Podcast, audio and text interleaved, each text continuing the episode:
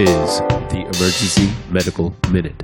Recently, I had a very nice patient who spent a lot of time outdoors and came in because his feet were hurting him. He had really, really bad feet, and in particular, he had um, hit his big toe on a rock.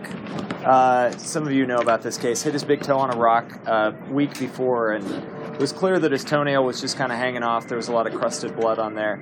And so we set up and did a digital block and took the toenail off. And when we um, took the toenail off, it was crawling with maggots underneath. It was very exciting. Uh, not something that we have to deal with very often. So this is more kind of just a fun medical minute about maggot therapy for wound care. Again, not something that we do very often. So in the United States, it was kind of first experimented at Johns Hopkins with. Um, with maggot therapy for surgical wounds because they did they had noted with battlefield wounds that people that actually had wounds infected with maggots had a much better outcome than wounds that were not infected with maggots. So they did studies first first published in 1929. And uh, for, for a brief time, medical uh, therapy with maggots was widely accepted, but then something changed around the 1940s that stopped that. Any ideas? Penicillin, antibiotics. So around World War II, we got antibiotics, and that started to be used more commonly for wound infections. And so for a long time, nobody was using medical maggots until they started experimenting in 1989. And if you could guess one hospital system in one geographic location that would start to experiment with maggots, what would it be? Any guesses? Jamie surely has a guess. Who, who would be bold enough? The VA, of course. So the VA in Southern California started uh, uh, experimenting with maggots. And since that time, there have been numerous medical studies done which showed there's not a lot of evidence, but the evidence that's out there shows that wound care with maggots is essentially equivalent to the wound care that we give with you know, hyperbaric oxygen and aggressive wound debridement and antibiotics and all these other things that we do.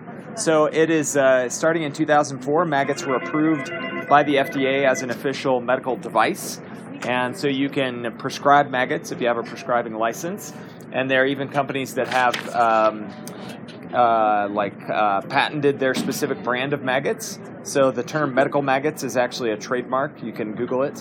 And these are sterile maggots that are used on wounds. They're mostly used for um, uh, necrotic diabetic foot ulcers and for pressure wounds. And then they can be used for traumatic wounds and surgical wounds that have poor healing as well.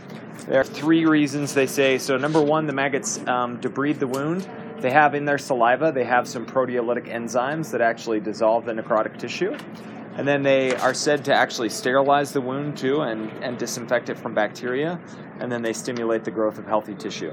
So, um, you know, this guy's toe, although it looked really gross when he came in, looked fantastic after we took off the maggots. It was clean and uh, looked like it was going to heal well. So, don't be freaked out next time you see the maggots. Emergency Medical Minute is and always will be about free medical education. Medicine's most prolific podcast is successful because of our supporters, donors, and of course, our listeners. Please like us on Facebook and follow us on Twitter. And if you support spreading free medical education, please donate at our website, emergencymedicalminute.com. As always, keep listening.